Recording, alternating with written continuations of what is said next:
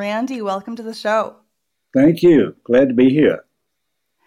So, I would love to start with your research on beauty and what people find attractive. You know, there's an idea today that beauty standards are socially constructed and uh, arbitrary.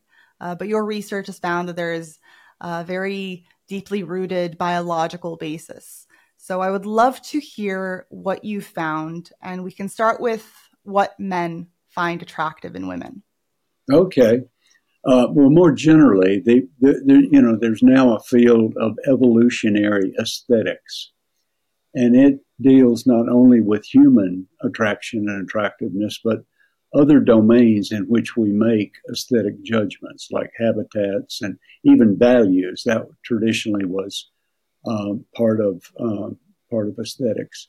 So, sticking to the um, human attraction and attractiveness, let's start there. But more generally, I would say in that domain, uh, what I'll have to say about human attraction and attractiveness is now in biology understood to be a physical attractiveness theory uh, across species, like what is a beautiful bird uh, to another bird, and uh, what is a beautiful scorpion fly to another scorpion fly. It boils down to uh, physical attractiveness as a health certification. And now we'll stick to humans. More is known about human attraction and attractiveness than any other species by far. Research has been, and not just by me, but it's a whole big research domain now in uh, social psychology and evolutionary biology, looking at human attraction and attractiveness. And so we can think about it as the dimensions of health. And we'll start out with uh, hormonal health. So um, uh, back in the old days, to say to speak, so to speak, uh, with the with the rise of the first vertebrates, this, that was a fish. There was the evolution of sexual dimorphism in the control of um, uh, sexual development and sexual behavior, and that's uh, many, many million million years ago uh, with the evolution of sexual dimorphism and horm- hormonal control, um, and with testosterone being the control for, for males and estrogen being the control for females. So, uh, estrogen controls in females uh, all aspects, basically, of reproductive capacity, from the uh, probability of, of uh, ovulation through uh, healthy um, pregnancy and uh, and on and on and on. The ability to uh, nourish the baby uh, with the with the milk and so forth that's full of uh, full of full of uh, estrogenized fat and all that. So um, the hormonal aspects uh, we start with, and basically what people look at and judge when they're talking about uh, an adult female's attractiveness are estrogen features. And we can start with the with the body. Basically, the first thing people look at on a female bod is the ratio of the uh, waist to the hips. That's the first thing the eyes go to, according to research. And that's a marker of estrogenization of the female, low waist to hip ratio. So a, a, a, a wasp waist kind of female body with an expanded hip, low, uh, small waist. And then, um, then they move to the breasts and uh, perky breasts and uh, upright breasts and so forth, or estrogenized uh, breasts. And uh, thighs are important, the thigh structure and so forth. That's an estrogen marker as well. And um, then we can move to the face and what happens at puberty and adolescence in females as they mature into a uh, semi woman during the adolescence and puberty um, is that estrogen caps the growth of certain uh, facial bones.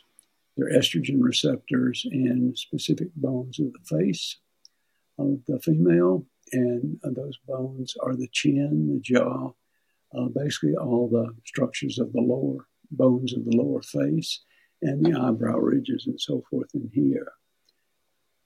So estrogen caps the growth of those bones. And jumping to testosterone in men now, testosterone with growth hormone uh, increases the growth of the, those same bones in the male face. So that's why you get the sexual dimorphism in faces. So if you take female models, uh, facial models, uh, you know, they have very, very small lower faces. You can measure that from when we do. We do a lot of this research like that.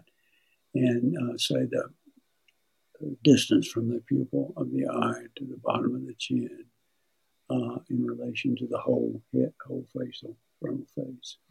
And so the female models that, you know, the ones that score the um, score the pictures on the women's magazines, front uh, uh, cover pictures on the women's magazines, they have a lower face about the size of a 14 year old girl. So, oh, wow. Yeah, it's very, very dramatic.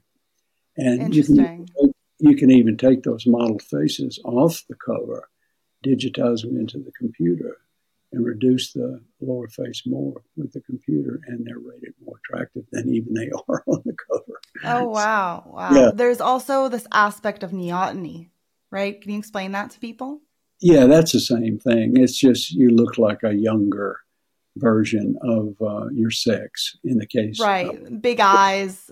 Yeah, well, you know, like a Disney Disney characters always look neotenous, right? They have the big eyes, small faces the big eyes comes from, an, again, an effect of estrogen. What it does is, I mean, actually, men have bigger eyes in term because men are bigger than females. They have bigger eyes, but the way the eyes are set in the head is sexually dimorphic, and the way that female eyes are set is um, they don't have the development of the eyebrow ridge here. If more estrogen that controls the growth of that bone and all this bone around the eyes. So the eyes, the eyes appear bigger uh, in in females than in males. Testosterone, on the other hand, uh, increases the growth of the uh, all this. Right, you get that ridge right above the, right. the eyebrow. Exactly. So all that's well re- researched, and uh, there's nothing uh, controversial in anything I've said so far. Yeah. So yeah, yeah, no, that's very interesting in terms of the sexual dimorphism. And for whoever uh, uh, needs a definition there, that just means that, you know, humans are separated into male and female. And the fact that testosterone uh, masculinizes the features and estrogen feminizes the features. Right. And we've evolved to be attracted to these masculine and feminine characteristics. Now, there is a component of health that goes into beauty where does that play in and how does that what what markers do we find beautiful in well, that sense? the female so female estrogen estrogen estrogenization of the female is correlated with general health and with reproductive health. So basic reproductive capacity of the female is a big component of health. And so uh, the more estrogen, basically, we could say, in short, in biology, we use the term uh, phenotypic and genetic quality of an individual. Mm-hmm. And it applies in all species, not just humans. But phenotypic and genetic quality of the female is estrogen dependent. And that relates to her health, uh, all kinds of diseases and uh, physical conditions and reproductive capacity are related to feminization of the female by estrogen. And even the bone structure, we got into facial bones, but a lot is known about just the basic bone structure of the body. So, a very estrogenized female uh, bone structure throughout the body we call petite. So, she's petite, and that's attractive, of course. And that's, a, that's what they're talking about is the way her general skeleton is measured uh, is, is constructed, affected by estrogen during puberty and adolescence. And the male uh, testosteronization in males masculinizes males, and testosterone masculinizes females too. Uh, and estrogen is prettier than testosterone effects in, in women. And testosterone effects are uh, uh more attractive in men uh, than estrogen effects. Men have estrogen too, of course.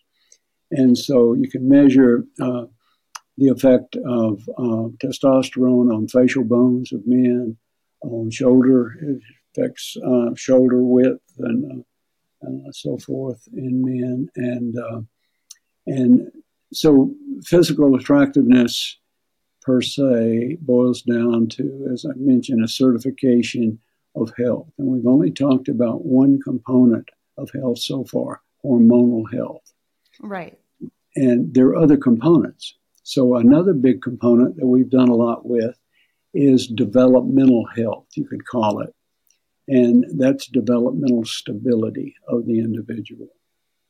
So, uh, the research has focused on symmetry, bilateral symmetry. So, in forward moving uh, critters, forward moving animals, the most adaptive form is bilateral symmetry. So, you know, to think of an extreme example, if you're if you say one leg is significantly shorter than the other, you have drag. Right, you, right. You lose more energy when you move forward. For all form, uh, forward moving organisms, insects, people, monkeys, whatever, birds, bilateral symmetry is the optimal developmental goal. However, perfect bilateral symmetry is very difficult to achieve developmentally. And because when you're developing, there are all kinds of environmental perturbations that throw off the ability to make a perfectly symmetric body and genetic bad genes that you have and so forth can also, as we know, interfere with the development of a perfectly symmetric body. So the more symmetric an individual is, the more that individual has resisted environmental perturbations during development, and the more that individual has fewer bad genes that interrupt development. So bilateral symmetry is a very good marker of phenotypic and genetic quality of the individual. And lots and lots of species have been studied in that regard for uh, mating success, attractiveness to the opposite sex, and so forth. Uh, years ago, actually, when, when the, during the symmetry revolution of research that began in the 90s, I discovered it first in insects, the importance of symmetry and a colleague of mine discovered it in uh, barn swallows. And then I got into oh. then I got into humans. We made our discoveries of symmetry and, and, its role in sexual selection simultaneously and independently. Uh, I was studying scorpion flies in Germany, and he was start, studying barn swallows in Denmark. And uh, amazing.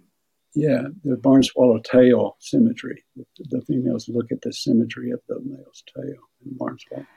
Yeah, that's amazing that that's uh, you know cross species. Oh, that's oh, yeah. a marker. For... Years ago, I mean, the biologists got right on it when we published our results on birds and, and insects. Other biologists studied it in their favorite species, and by within a few years, there were uh, 50 species of animals in which it had been shown that symmetry is important in, in sexual selection, uh, mate choice, and competition for mates, and so forth and then all all in there, I was I was doing a lot of stuff on on uh, human symmetry and with colleagues. Uh, a colleague of mine, Karl Grammer at the University of Vienna, and I discovered the importance of facial symmetry in attractiveness judgments. So it's bilateral symmetry of the face. And uh, the face is an extremely complicated structure and very important. That's why we look at faces. It's got so much information in it uh, not right. just true, but you got your you got your hormonal information in the face, testosteronization, estrogen. You got your bilateral symmetry, and uh, of course the face expresses things too, emotions and all. It's got a lot of emotion, emotional content. Right. There. We have a special area in the brain that perceives faces and recognizes faces. Yeah, we do.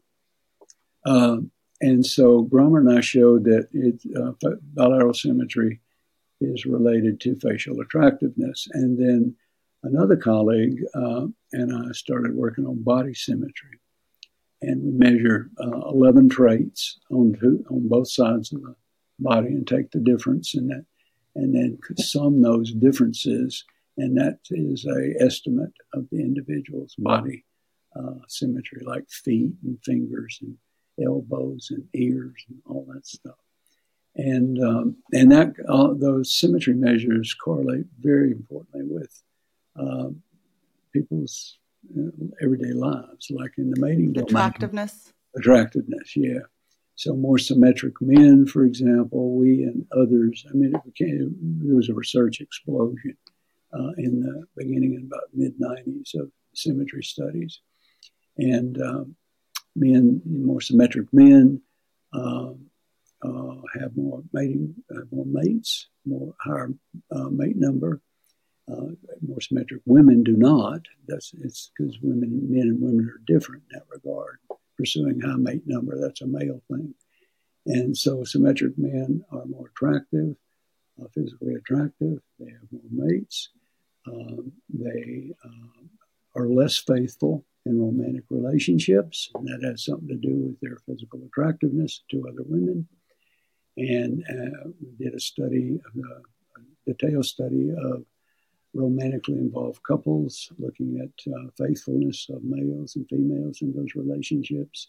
And also, we did a study of uh, female uh, copulatory orgasm frequency in relation to uh, the symmetry of the male that she's paired with. And more symmetric males uh, fire more uh, copulatory orgasms, as reported independently by the males and independently by the females. And so that uh, that was interesting, the, the orgasm uh, work. And um, so uh, symmetric males uh, are, you know, just healthier, uh, et cetera, et cetera, et cetera. So that's one component of physical attractiveness, also related to health. And then the third um, big one in regard to health and attractiveness is age. So senescence. Yeah, as we as we age, uh, we senesce. Of course, all organisms do, and that's a general deterior- deterioration of, of everything. yeah, and so we lose uh, because because it's a general deterioration.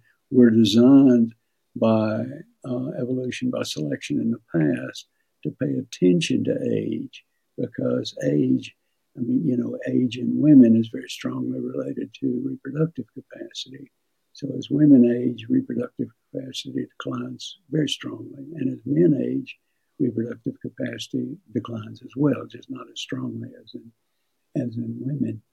And also in the, you know, in ancestral environments, being uh, you know, fit and able to hunt and all that stuff, that's age dependent. Whether you can hear hear the what you're trying to you know the game animals and can see them and all that all that's age dependent. So age is another factor of the three. So you got hormonal health you got developmental health and you got age uh, related health that comprise physical attractiveness.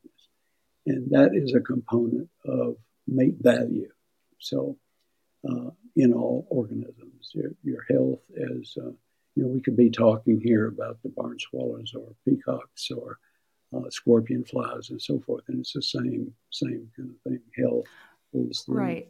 the criterion that, that is important in an individual's um, ability to succeed in competition for mates and to and mate choice, uh, uh, health. Yeah. Right, right. I think you know that's first of all important to know because it's the truth. You know, I understanding what we find attractive and what we find beautiful isn't an arbitrary social construction, but there, oh, no. are there are very deep reasons, evolutionary reasons why we find certain things attractive. And for anyone who's listening, who's uh, you know losing hope here, I I do want to go back to you know this uh, central piece that we've been talking about, and that's health. And you know that's something that's something that you do have control over.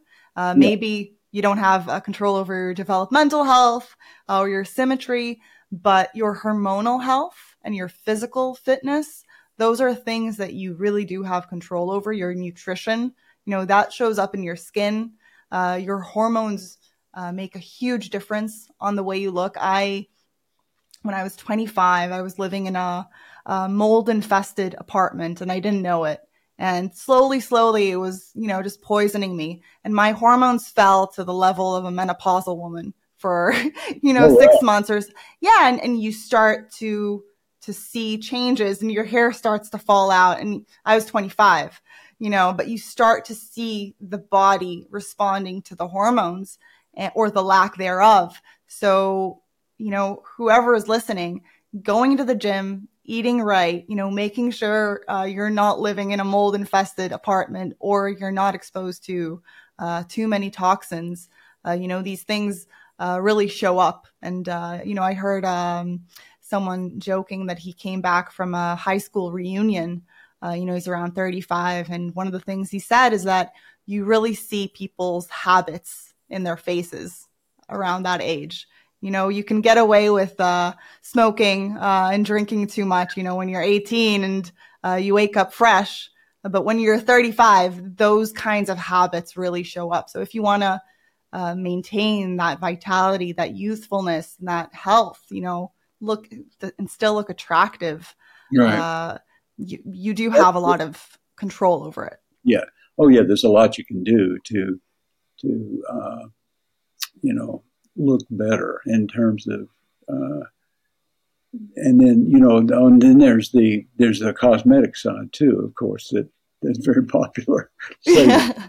and all that is supportive of what i'm saying you you know so women uh, for example do tummy tucks and that's to improve the waist to hip ratio women do uh, breast symmetry uh, you know they make make them more symmetric not less symmetric if, if right. you, i don't know I don't know that I would recommend surgery.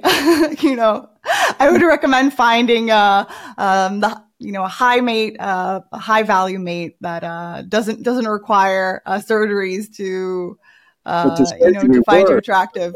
Ancestrally, yes. uh, it just mimics the same markers, and and because it's evolutionarily novel, we haven't evolved to detect the difference between the, the surgical and the and the natural. Yeah on that, you know, I saw that they manipulated the hip waist ratio of, you know, they took photos of women and they manipulated the hip waist ratio to uh, such an extreme that no woman has ever existed with that yeah. hip waist ratio. You know, um, uh, Kim Kardashian, you know, but to the extreme, and men rated that as more attractive. Yeah. So, so there there is almost something that you know there we have these certain uh, maybe inclinations um, built into us, but there's no uh, no switch to show us, you know, where where that inclination has gone too far. If there's, you know, a um, yeah. a tendency to prefer uh, a higher uh, waist to hip ratio, we can't tell when it becomes artificial. Uh, so that's also uh, interesting to note. Uh, I think um, staying as natural as you can and as healthy as you can is usually a good that's good uh, advice. Absolutely. Yeah. something uh something I can I feel comfortable uh, promoting here. the effects of smoking and other uh, abusive things you can do to your skin. I mean, uh, that, yeah. as you say, by the time you're 35, you're going to see see some of that. Yeah. Exactly, exactly, yeah. and um, definitely the wrinkles show up, and uh, yeah, um, so, so there's a lot, a lot we can do. And, you know, with that said, not, uh, pretend like these things don't exist, you know, so understanding the, the dynamics in, uh, sexual attraction, I think is important, uh, especially if you're, you know, dating and looking for a partner and, uh, not ignoring them. Uh, because I think some of the, you know, body positivity messages that we hear today are a little problematic because they kind of, uh, normalize, you know, unhealthy habits. Um, right. And that's not helping anyone. Well, I mean, I mean, you know, you could imagine uh, some research where you take people who claim, say, on uh, ideological grounds, that they don't pay any attention to beauty and when they're looking for mates. And then right. you ask them to rate the rate the faces or the bodies and so forth, and they come out the same way. I'm sure. I'm sure you would see that. I'm sure yeah. you would see that. I think uh, uh, at the end of the day, uh, you know, we can spout ideology as much as we want, but when it comes to you know the people that we choose for ourselves, I think I think we would see that show up there. Yeah, the design of our brains by evolution will come through every time. Yeah. Yeah, yeah, yeah, exactly, exactly.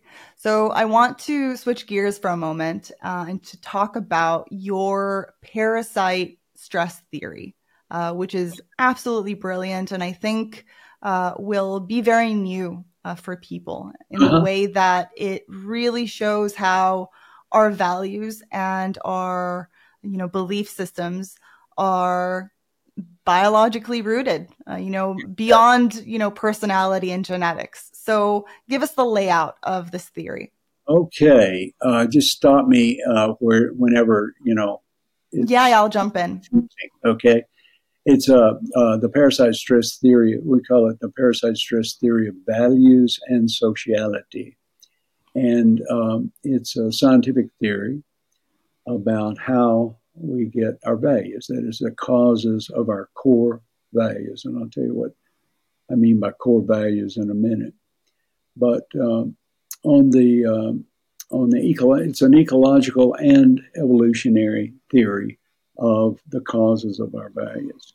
So on the le- ecological time frame, that is during our lifetime, um, we're growing up and we create, excuse me, we create a, uh, uh, you know, our culture, cultural information uh, by mechanisms in the brain that are specific to picking up cultural items selectively, like, you know, comparable to language, uh, language uh, psychological adaptation that uh, picks up the local language, even the local dialect, and discriminates as an individual is growing up, gets that. But we get other aspects of culture from similarly uh, from similar psychological adaptations, but that are specifically designed to pick up uh, other types of cultural information. And values are very important to us in uh, part, as part of our cultural repertoire that we acquire as we grow up. So that's on the ecological time scale during an individual's lifetime. And uh, what the theory says is that um, as individuals grow, if they're exposed to the effects of infectious disease as they're growing up and information about infectious disease, then they pick up values on the uh, on the right of the continuum of values. So uh, more conservative values as they're, when they're growing up and encountering uh, through effects of diseases on them, number of times your immune system's activated, the intensity of that activation, and so forth, and information in the local culture about disease threats. All that information affects which way on the ideological continuum of values you go. And high, high disease, you go toward conservative, and I'll explain why later. Low disease encounters growing up, you go toward the liberal end and uh, of values. Let's take conservatism first.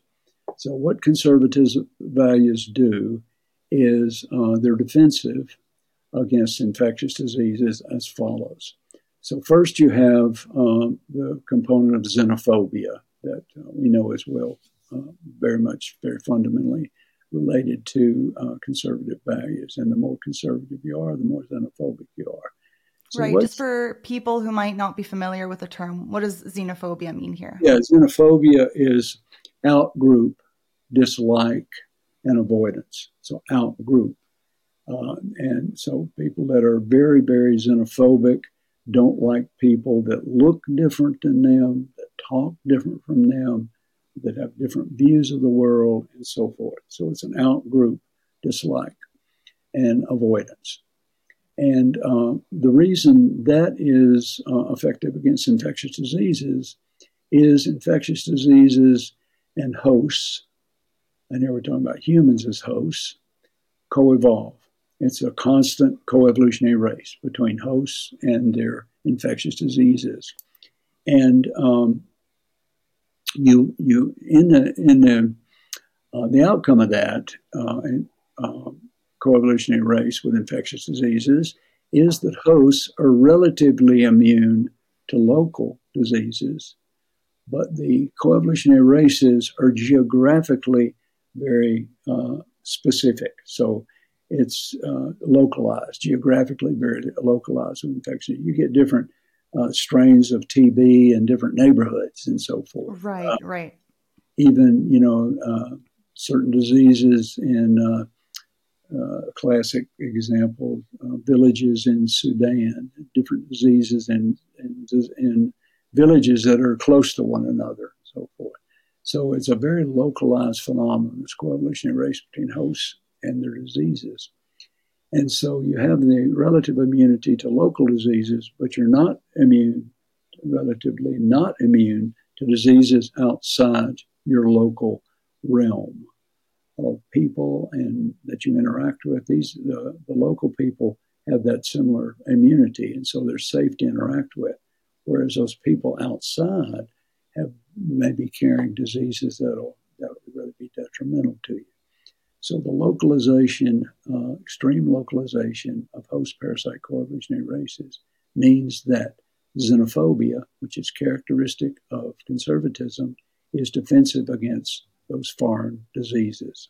Okay, and so the the uh, another part of the uh, disease, uh, of the uh, theory is that uh, the ethnocentrism in general, and it's a localization of your social contacts, so your parochial and your your uh, social contacts, and that's an in-group preference. And also, you have very strong ties with these local people, including your extended family. And that provides safety when the diseases come.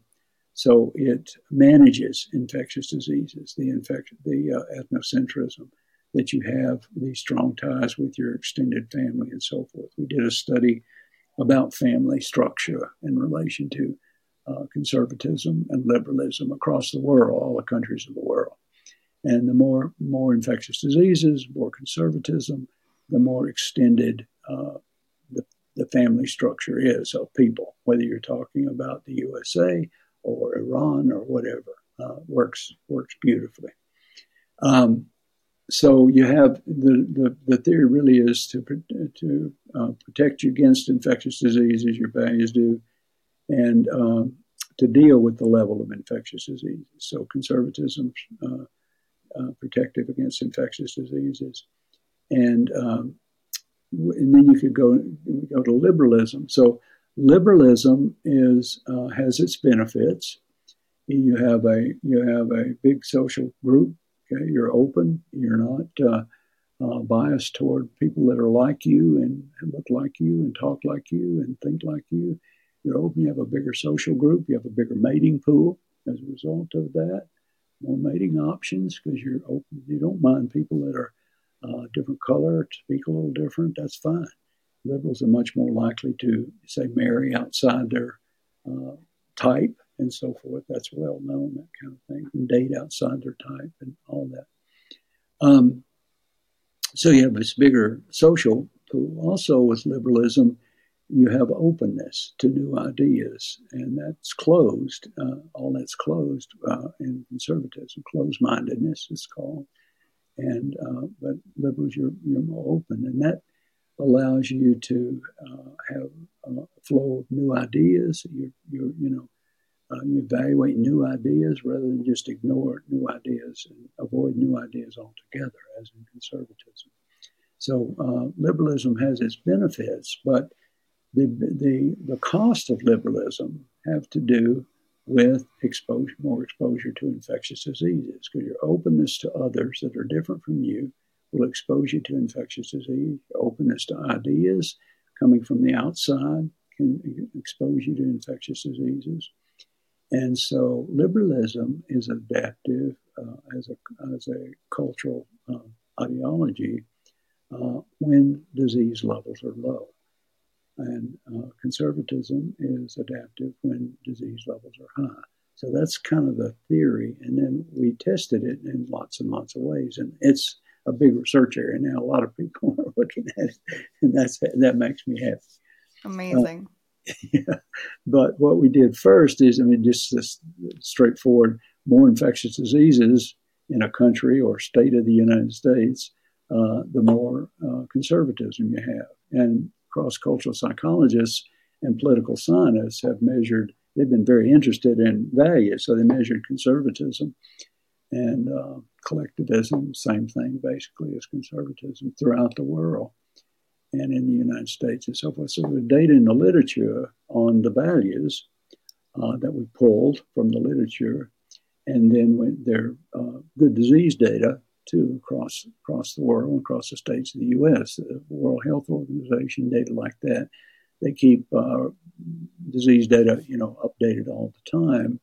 You can use their data. There's another data source too, Gideon, that does a really fine job uh, on uh, disease and the World Health Organization, Gideon, uh, the, the, disease uh, data about the same because uh, they do it right. And then in the U.S., uh, there's Center for Disease Control, and they keep up with diseases for the states. So we had U.S. state data, international data on diseases, and we had this uh, literature full of information about values that cross-cultural psychologists and political scientists had accumulated. And they worry a lot about how to measure values right and so forth, you know, and so they got it, they got all that. And we just put them together. More infectious diseases across the world or across the states, the more conservative people are, and uh, so we did, uh, we did that. Yeah, and others have with the with the recent pandemic, you know, that's been very interesting because uh, the last pandemic, you know, major pandemic with uh, with flu uh, in uh, 1918 and so forth was uh, very interesting. It's turned out there's been a lot of research on right the Spanish flu. Yeah, Spanish flu. The effect of that pandemic on the change of values. And here is the story. Um, the Third Reich, Germany, uh, did a lot of bad things, but one thing they did was they kept data on all kinds of stuff. There were data that some scholars uh, dredged out from those old data sources on the number of TB cases in each city in Germany, the number of, of, uh, uh, of uh, several other diseases, including flu cases. And what they showed and then they had data on the uh, votes for the uh, Nazi Party in 1930 uh, and in the 30s uh, by city. More cases of flu, in particular, the more the uh, people voted for the Nazis. So that's incredible. Ex- that's yeah, that's fascism. That's that's over all the way to the right end. That fascism is just extreme conservatism and uh, so that worked beautifully for Germany. Right, right. I wanna I wanna jump in there and and yeah. say a few things about that because you know this distinction between left and right and and we'll get into the terminology because I think you know any uh, uh, Burkean conservatives might might find offense that we're uh, conflating the two. But if we just look at you know this distinction between right and left and the right wing authoritarianism that we've seen throughout history. Yeah.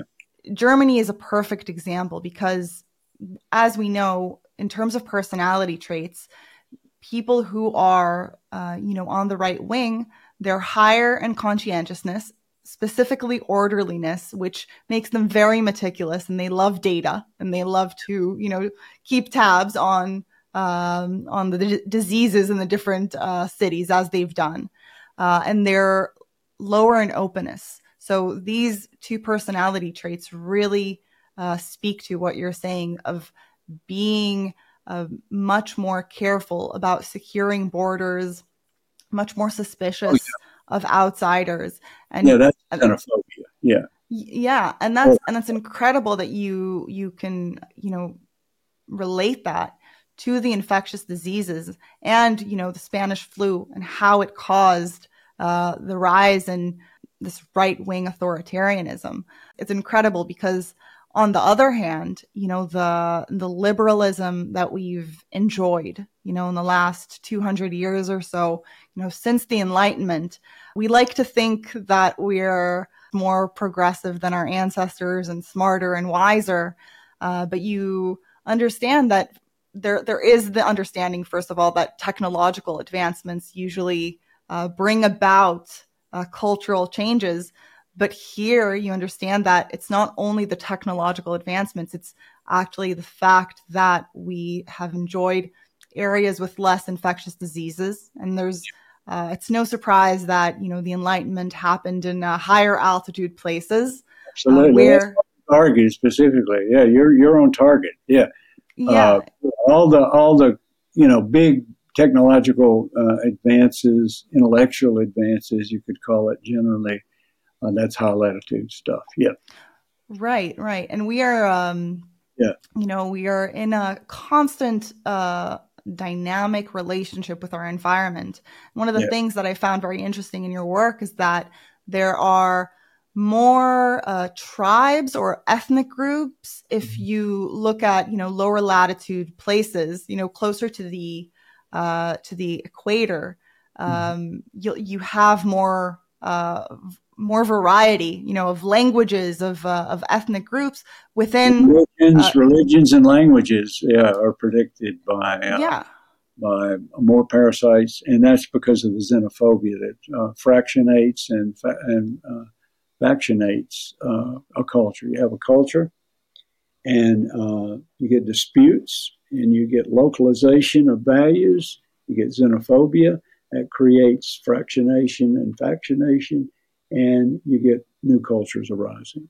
And um, the you know the religious scholars have long been interested in why there's so much variation across the world in number of religions. I mean, you're talking tremendous variation. And the same with the linguists interested in language diversity. And we showed them. You predicted all very strongly on the basis of infectious disease level. Yeah. yeah, that's that's incredible. That's incredible. and um, to the rise of the National Socialist Party. Uh, yes. Th- there's another story about Italy, just came to light. New paper, relatively new. Oh, tell me about uh, it. Yeah. So, uh, fascism, extreme fascism, uh, high, you know, the highest authoritarianism, arose three times at about the same time. So you got Nazi Germany, you got uh, Japan, and you got uh, Italy. So uh, the Italy story is the same as the Nazi story. The, the data on flu uh, and flu levels. Flu is the best one. I mean, there was TB and lots of other diseases too back then, of course. And um, but TB is the best predictor. And uh, and in uh, Mussolini's uh, more you know more more uh, flu cases, uh, the more votes for uh, Mussolini's gang. And uh, Mussolini was an interesting character in all this. He outlawed uh, handshaking in Italy. Oh, wow. Yeah. He, disgusting thing, touching some stranger's hand. and they're a very kissy uh, culture, too. You know, they give like two kisses whenever they say hello. Yeah. So wow. that's all very cool. We, we, don't have data on uh, on Japan yet, but maybe there's data somewhere somebody will find. Yeah, yeah, that's interesting uh, to, to look at. That was kind you know, of a different kind of thing. It was an emperor in Japan. Right. I mean, that's typical authoritarian. You have this uh, uh holy uh, leader, you know, that everybody follows, and uh, whether it be an emperor or you call it something else, you know, Hitler. Right, very collectivist culture as well. It's oh. interesting to see uh, the history there uh, in terms of the diseases. But I think you know it's it's uh, important to note as well that both of these strategies, conservatism and liberalism, th- there's trade offs, right? There are strategies yeah. that uh, you know they complement each other, and neither are good at the extreme, but we, we need both. We need the structure and we need tradition and we need the, the family unit. Uh, but yeah. we also need to renew ideas and, you know, to be tolerant to new people. and you know we need innovation and we need inspiration and creativity and there's dangers uh, to, to each sides of these when we take them to the extreme uh, i think what's very interesting today we're seeing things kind of flip on their head. You know we're seeing left-wing authoritarianism come about. It's interesting that you know in terms of uh, covid for instance you you saw more kind of, of a hypochondriac a reaction uh, from the left. You know, the, the, left were wearing masks and uh, you know were were more promoting lockdowns uh, than the right. So, what what was your take on the COVID situation? Actually, the, actually, the research on masks is yeah. uh, more conservative the place, the more mask use and more following of rules. That's what the study, the research shows. Really, really. Yeah. The only outlier is uh, Republicans in the United States.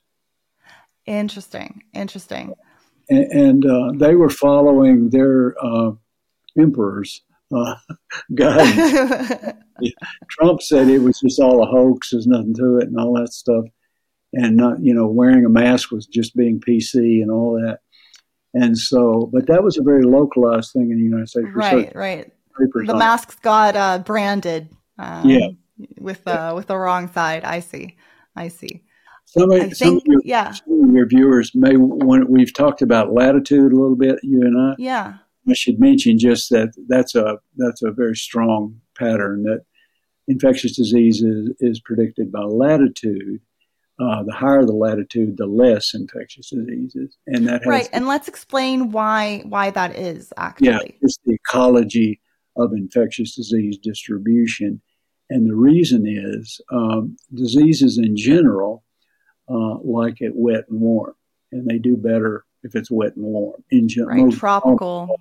Yeah, and so you know, in the equator, you have the most uh, infectious diseases and so forth and uh, Denmark and Sweden and places like that. Uh, you know, very high latitude, uh, the most liberal places in the world uh, don't have many infectious diseases. Yeah.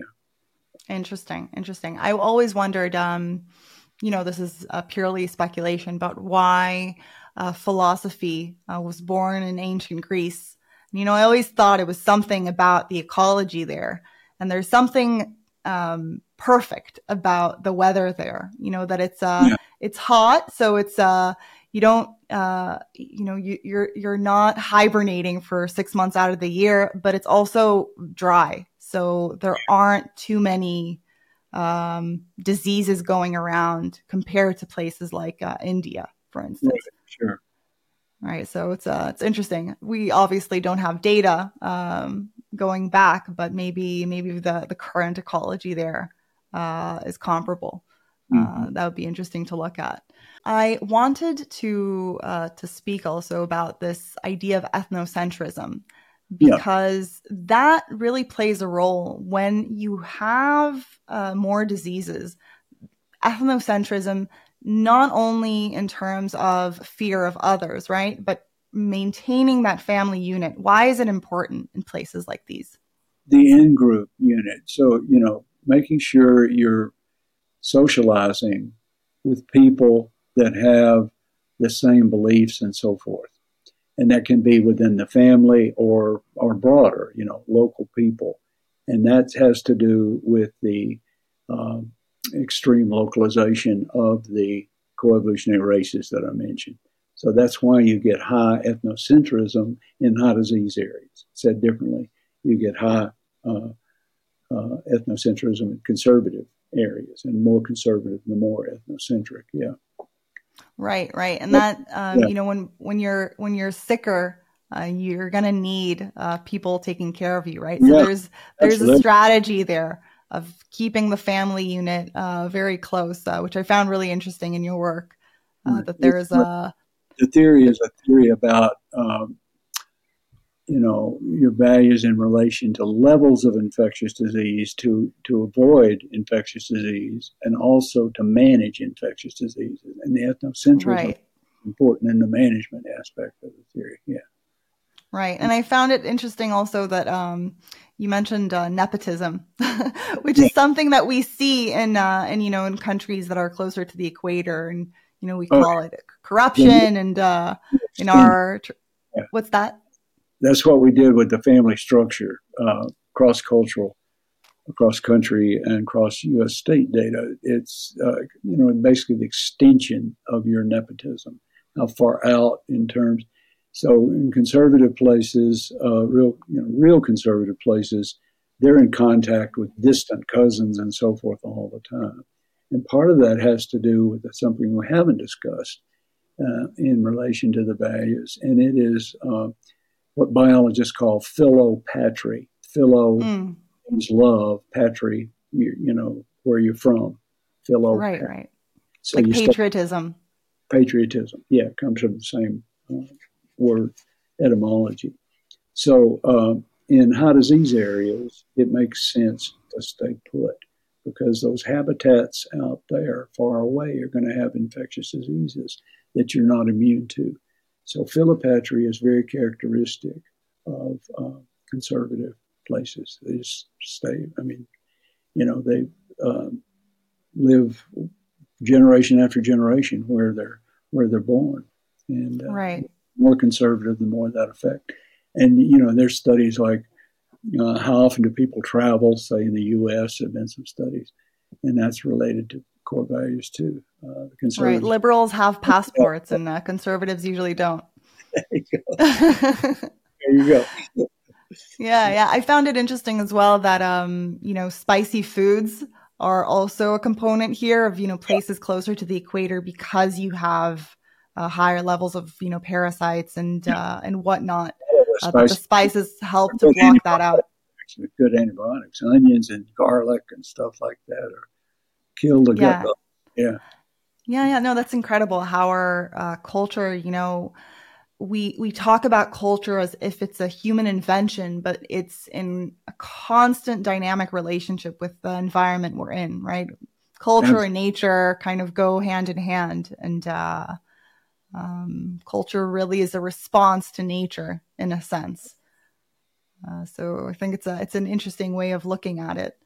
Um, I wanted to jump in to one of your you know very important books. You wrote the book "The Natural History of Rape," yeah. and I think uh, you know we're we're going to talk about it academically, and obviously this is uh, uh, not a light issue. And for anyone who has, uh, you know, actually gone through it and, and suffered from it, um, you know, all all due respect. And we, um, you know, as as a country here, have um, been reminded about of you know what uh, what warfare can bring, and uh, we've um, we've been reminded that mass rape is um, is a potential uh, when it comes to warfare. And I think you've also shown that that's something that you see in cultures uh, throughout history.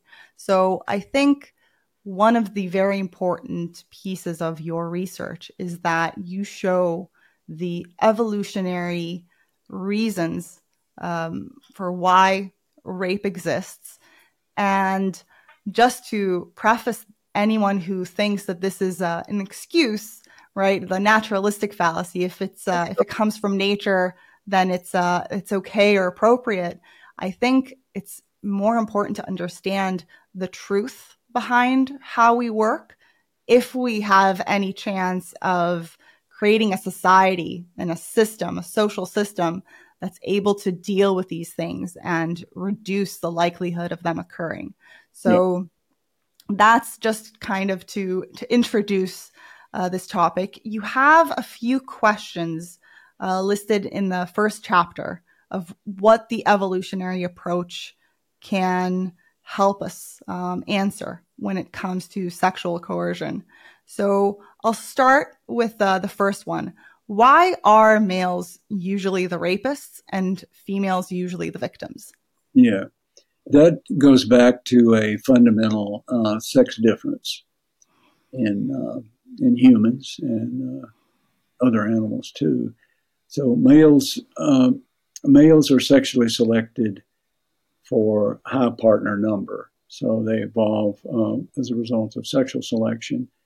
for traits, psychological traits of uh, being motivated to obtain high mate number, pursue high mate number, and so forth. Females uh, aren't. They're they're not a high mate number sex pursuit sex, and the reason for that has to do with the sexual difference in the um, in the cost of um, reproduction. So, so a male can a male can reproduce successfully by uh, a relatively cheap ejaculate and a few minutes of time diverted from other things important to reproductive success and survival. So that's the male's minimum necessary for successful reproduction. Now, contrast that with the female minimum for successful reproduction, say in our species.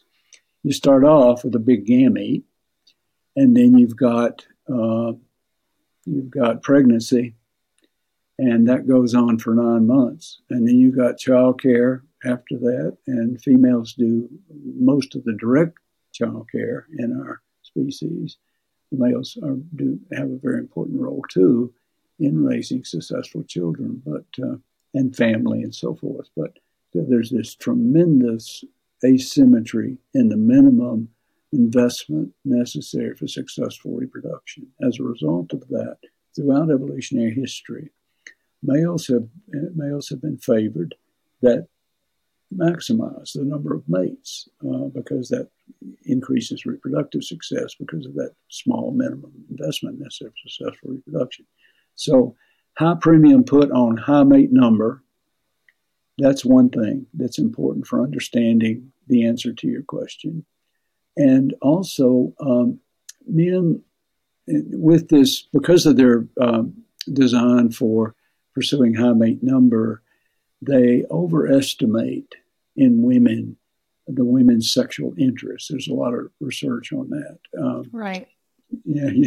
yeah. David Buss has done uh, quite a bit of research on that. Of uh, men uh, misperceive, uh, you know, a friendly hello as a sexual interest, right? And uh, women usually underperceive, uh, which is another component here. They're more discriminating and logical and realistic about what's going on when boy meets girl, so to speak. Yeah, and um, so that's part of the part of the part of the package too. The the design of men's brains pursue high mate number, the uh, the uh, seeing sexual interest when it's not there, and those two things alone are going to you can see how that would lead to more rape, right? Right. And why is it that younger males are you rape more than yeah, older males? Very strong pattern. Um, younger males are just more risk prone. Younger females are more risk prone too, but males are more risk prone than females. And that's seen in all the accident mortality data. Uh, even even before puberty, males are dying at a higher rate. And is rate. that driven by testosterone mostly? It's yeah, at, at an approximate level, but sexual selection in terms of ultimate causation built mm-hmm. the risk proneness because male ancestors that didn't take any risk uh, weren't going to reproduce. They weren't going to go out there and get uh, food that then they could trade for sex and and uh, you know be brave in warfare and all that kind of stuff. Be brave in male male competition in general. Right. Risk taking uh, as a mating premium throughout human evolutionary history for males. Um, so you get the these things, and then uh, let's see. That's uh, that's you know basically basically it for the sexual asymmetry and minimum investment means uh, right. overrating sex. And also another thing though that could be mentioned there, and, and to answer mm-hmm. fully, is men's sexual interest in a female and arousal, the, the actual uh, erect penis uh, and motivation to use it. Um, that's men don't require uh, willingness on the part of the female. So there's no, uh, she doesn't have to be interested. Uh, and men, you know, there's a lot of research on on men's uh, arousal just to video and audio depictions uh, and men's interest in porn, for example. Uh, all that's uh, uh you know, the female's not interested in in, uh, in mating with the guy who's watching the porn or something. Right. Yeah. Right, right. That's not not a necessary requirement. That would make uh, um, you know, raping a man more difficult in that end if a woman uh, would That's want right. to. Also, men uh, men rape children, uh, and that the, the, kids aren't interested. Obviously, men rape farm animals commonly. The the cows and sheep aren't interested. So there's a lot of evidence that uh, for that fact that uh, men's sexual arousal does not require interest right. in the partner. And what is the age of the average rape victim? Um, it's strongly related to for male female rape, which is the, the the, the typical kind. I mean, male male rape is very common too, and um, because again, males uh, high mate number, you know, and they're uh, very easy to arouse sexually and so forth. And um, but the the pattern with female victims is um, is reproductive age females. We could start there. So you got prepubertal females, uh, uh, and those are girls. One could call those girls. They're not women yet in the sense of having reproductive capacity before puberty. So pubertal up to about uh, 35, age 35. By, by 35 in the in the big data sets and so forth, the victim uh, victimization rates of females goes down. And then you have, I mean, you know, there are different kinds of rapes, um, but still the that pattern uh, uh, holds of young females. You know, females of reproductive age, and right. so the I mean the the the uh, the data peak actually in lots of data sets on about 18 to 20 and those are those are ages of peak current fertility you know with lots of females you get you get an adolescence period where there's relatively few ovulatory cycles. It's even been called uh, uh, adolescent sterility. It's not sterility it's adolescent reduced fertility. And then hmm about 18 to 20, you get mo- you know lots and lots of uh, ovulatory cycles. The females looking real good in terms of estrogen ornamentation that we talked about, and um, so those are the peak years, say 18 to 25, yeah, and then it right. declines. What would you say to the argument that rape is just about power? It's not about sex. Well, I would say that uh, uh, that sexual arousal of the male perpetrator uh, is necessary for the rape, and it's necessary for the rape, and it's sufficient. You don't need the other things to explain rape. Also, I would say that rape, uh, just like lots of other motivations, can have uh, like other behaviors can have multiple motivations. I mean, you know, so if the guy the guy's sexually aroused, obviously, if he's got a if he's got a uh, an erection, he's sexually aroused. There's no other way to explain his erection. And then if he's if he's raping a female, if it's physically forced sexual coercion, there are other kinds of sexual coercion we could talk about. But physically forced uh, sexual coercion, that is rape, if it's that, then obviously he's motivated to control her, right? To accomplish the sex. So you have to distinguish between the sex and the means of getting the sex. And the means of getting the sex include physical uh, control of the female and so forth. And there's been a lot of research on, I mean, so rapes that include murder are very, very rare in actuality.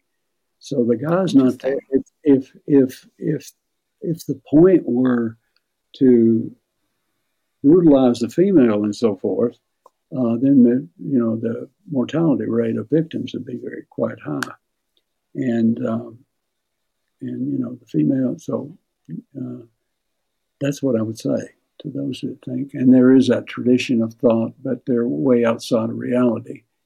Yeah, um, and I think it's problematic when um, you know you're sending young girls off to college and you're not equipping them with the facts, you know, yeah. the fact that men are more risk prone.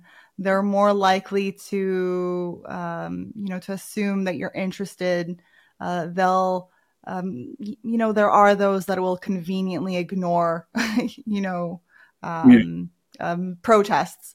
And being careful um, is really, really important. Just knowing that these facts exist and you know that you you do have power in in the situations that you put yourself and yeah. not to not to pretend like these things are only uh, motivated by power and that you know men and women are exactly the same. Um, and it's it's harder for young women to um, you know filter out the assholes. The the radar has not been calibrated yet. That happens you know young females uh, themselves are very sexual. So you know, it's uh, it's tough, and that's that's one reason uh, that uh, Craig Palmer and I started that research. We wanted, you know, it's for women, uh, knowledge uh, of uh, sexuality and what's going on with rape and other just sexuality in general and sex differences and all is is is power when it comes to women's ability to control their lives in general, and especially their sexual lives. You got to know, uh, know what's going on with those males, and uh, you know, yeah, that's right. one. That's one reason we wrote the book. The other reason is uh, my, much of my research is in the uh, domain of what biologists call sexual selection. And if you're interested in sexual selection, you're interested in sexual coercion because that's one type of right, right selection. Yeah, one domain of sexual selection. Mate choice and competition for mates is another uh, other domain. Right. And you said that there are types of sexual coercion, right? It's not only um, not only rape. forcing, right? right. So this, what what would those be? Right. Uh, the other two types are um, intimidation and harassment. So the way that works, and, and like chimps have all three kinds too. Uh, it's not just a human thing. But so what the male does with harassment is he he harasses the female, inflicting costs on her, therefore, to the point where she complies, and she it's it's circum she it's like physically forced uh, copulation in the sense of circumventing female choice. That's what that's what sexual coercion basically does. And that's why it's so terrible for women, uh, because it circumvents a major avenue of uh, ancestral and current uh, reproductive success, uh, mate choice, choosing the mate and the sire of your kid. Um, but so the male harasses her to the point where she complies and gives him a copulation to avoid further costs. And intimidation is a similar thing. Intimidation, the male instills fear in the female. So I'm going to kill you, I'm going to kill your kids, or do something like that. Um, right. Or fire you. That is a complaint that, that's often yeah, heard, right? Right, right. That's uh, the high status men and get into right, that. Right. That's one type of one type of rape category. You've got, uh, you know, the bulk of rapes are by young men who are socially disfranchised. That's the bulk uh, by far. And then you get into the category of of um, of uh, men who are high status that have are in situations that they of impunity, really, really of impunity. If they have enough money and status, they can be basically uh, they can get away with it get away with it. Basically, yeah. And they can sometimes get away with it in some of these high profile cases recently of serial rape because the female really needs the male support, like to get a acting job or something like that, you know. Right. That not the norm, though. That isn't usually no, how no, rape happens, no. but it, that is the high profile cases yeah. that. So the message there to women is I mean, even if the guy's got a billion dollars, and, uh, you know, he, he may be a guy who is fast track. We could talk about that life history stuff. And, uh, you know, impulsive, therefore, uh, and uh, thinks he's great and all that kind of stuff that goes along with the dark, dark triad kind of guys. Right. Narcissistic, psychopathic. Absolutely. Absolutely. Even if he's, you know, Bill Cosby. Yeah. Yeah. Yeah. Even, even if he's got it all. It's, yeah. uh, it's amazing these cases.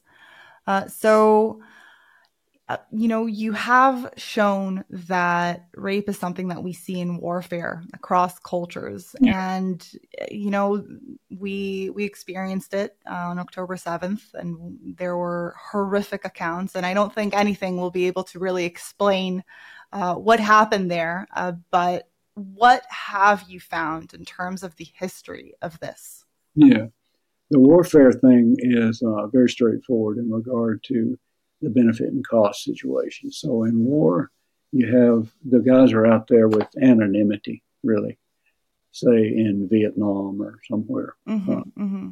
Uh, they you know they're out there in the jungle and uh, they take over a village and uh, they they kill the guys in the village or run them off. You got all these uh, young attractive females left in the village, and uh, you get lots of gang rape and that, that goes not just Vietnam, but everywhere there there's war. Uh, and um, an interesting anecdote that characterizes that uh, two two people, two uh, officers in the Vietnam U.S. Vietnam War contacted me years ago when I was getting doing this stuff, and uh, said they had been just uh, haunted and intrigued by the way their men behaved when they would go into. So these are officers that are there right in the jungle with the guys. They go into the village, they take over the village, they kill the guys or run the guys off. And then these, as they, one of them put it, one of these officers put it, these church boys all of a sudden became gang rapists. And it has to do wow. with the low cost and high benefit, presumed high benefit of raping all those pretty young women. Wow. That's the way it is. Wow. Wow. That's horrific. Yeah. Church boys. The church boys. Being rapists all of a sudden. And that intrigued him and the other one too that contacted me, the same kind of story. Is his experiences in Vietnam. But, what? Uh, how how do you explain that shift? You know, of people who are in their daily lives, you know, um, in, in this case, you know, church boys living moral lives. What happens there that, yeah. uh, that well, makes that okay? Yeah, it's a perception of benefits and costs. That, and so basically what we have uh, foundational in this is the hypothesis that men have in their heads a uh, sexual coercion adaptation that pays attention to uh, perception of benefits and costs pertaining to adaptive rape in human evolutionary history. The conditions, you know, in human evolutionary history that generated the selection for this piece of machinery in male heads. Uh, is basically a rape adaptation or sexual coercion adaptation, pays attention to benefits and costs. So when the male, the male is put in a situation where perception of benefits are high and costs, perception of costs are low, then that can trigger, immediately trigger, as it did in the church boys uh, going into the village, uh, and say, you know, a man that's uh, a woman's got a date with a strange guy, stranger. He's uh, seems to be a nice guy and all that kind of stuff, and they go uh, long walk in the deep woods. That too could be a right low cost. Yeah, low cost.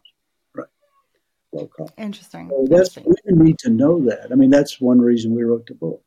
Is yeah. uh, that knowledge of sex differences in sexual design and uh, knowledge of basically men's sexuality and women's sexuality, their choice, and so forth. All that is critical to being safe out there in terms right. of the sexual right. environment.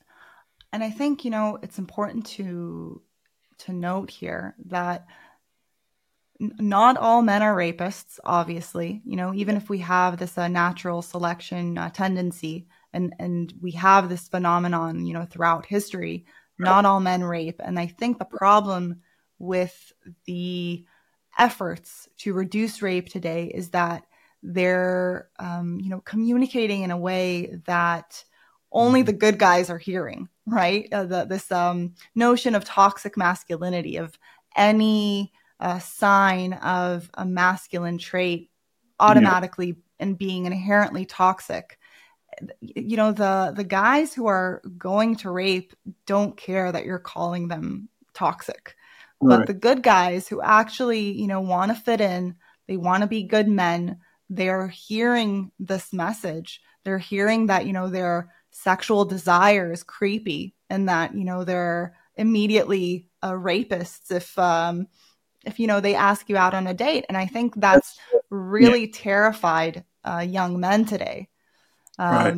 there's there's a lot of research on these guys who i mean if you take if you take men in general and there's been a lot of research on this. You show them, you show them videos of uh, yeah. uh, rape situations, and these these are not uh, really rape situations of gratuitous violence. That turns off essentially all men. Rape uh, videos, say, of gratuitous violence, but you show them just standard, you know, force force mating porn shows, and there's a lot of research on that. Uh, a lot of men don't don't, don't aren't aroused, uh, and but lots of ordinary men are. And this is college students, community men, and so forth, are raised to those uh, cues. And the ones that aren't um, are interesting. I mean, the, the approach we we have uh, worked on is it has to do with this life history variable of fast track and slow track. So guys that are fast track are more impulsive. They're less right. in, in, less empathy. Uh, their uh, their social situations are short term. They're exploitative, manipulative. That's fast track, and women can be fast track too.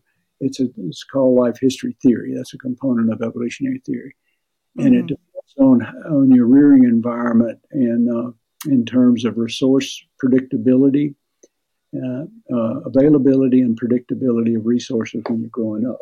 So basically, in short, if you grow up poor, uh, resources uh, you know aren't available, not predictable, and so forth that you need for uh, survival, then you end up fast track. And the poorer you are, the more fast track. and these guys are very impulsive. They start sex earlier, a lot of coercive sex, all that kind of stuff. And uh, on the other hand, you raise guys with a resourceful uh, kind of an, uh, background, and you get slow track. These guys are, um, they're not, you know, they can delay gratification, they're not impulsive, and um, they care about, they got empathy, they care about what they do to other people. And it's a very different mindset. So um, that's a big factor. Uh, to the life right. history component. Right, right. And you know, we do hear these high profile cases. There was the, you know, Stanford uh, swimmer, uh, like a guy on the swim team uh, who was found, uh, you know, that he he raped, um, um, you know, one of the girls uh, at the university. And yeah. w- those are very high profile cases, and we hear about them. So it paints this picture of um, yeah. you know, the fortunate, um, you know, well off, uh, arrogant guy. But in reality, uh, you know, as you're saying, there there's less of a likelihood that you're yeah. going to find, um, you know, sexual co- coercion in those areas. Although there there's obviously date rape and uh, and things like that in uh, in colleges, but, but even again, that, you yeah, that has to do with the you know the track too, I'm sure. And probability that one's going to get raped if she goes on a date with a stranger should be predicted on the basis, predictable on the basis of uh, his developmental background. And right. that's and his impulsivity, his just level of impulsiveness. Yeah, that's you know these big personality guys. Uh, you, know, some of them are uh, are great. Narcissism too. You know. Yeah. yeah if you think you're really great, then you get over in the narcissistic scale. If you were if you were um, sending a, a young daughter to college today, what kind of advice would you give her in a fatherly manner, just so she handles herself in a way that can protect her? What would you What would you say? Well, it would be uh, it would be more than a, a comment. It would be a, right. be a and uh, and I'm retired from teaching now, but I, for about 35 years I taught the of course the evolution of human sexuality, and we get into uh, sexual coercion and so forth, you know, and emphasize the importance of uh, knowing what science is and how important it is to uh, apply science to understand the real human condition. If you don't know the human condition, don't know anything about people, really, from the scientific point of view, then uh, you've got uh, you don't have the the knowledge power that you need, right. and especially in the sexual domain. So that's really a course, okay, and that's my daughter. Uh, my daughters have been through my course. many, many conversations. many, many conversations. But basically, I mean, Craig Palmer and I, we uh, we uh, dedicated our book to the to the females in our lives, and it's for them, and it's for all females. That's one reason we wrote the book. Yeah. Right, so right. I do I do recommend it for people. Yeah, absolutely. If you want to really uh, know about sexual coercion that's uh, in people, that's where you start. Yeah, with the scientific stuff. Yeah. Beautiful. Beautiful. Thank you so much, Randy. This has been so wonderful, so fascinating. Anytime you want to talk again, I'm I'm willing.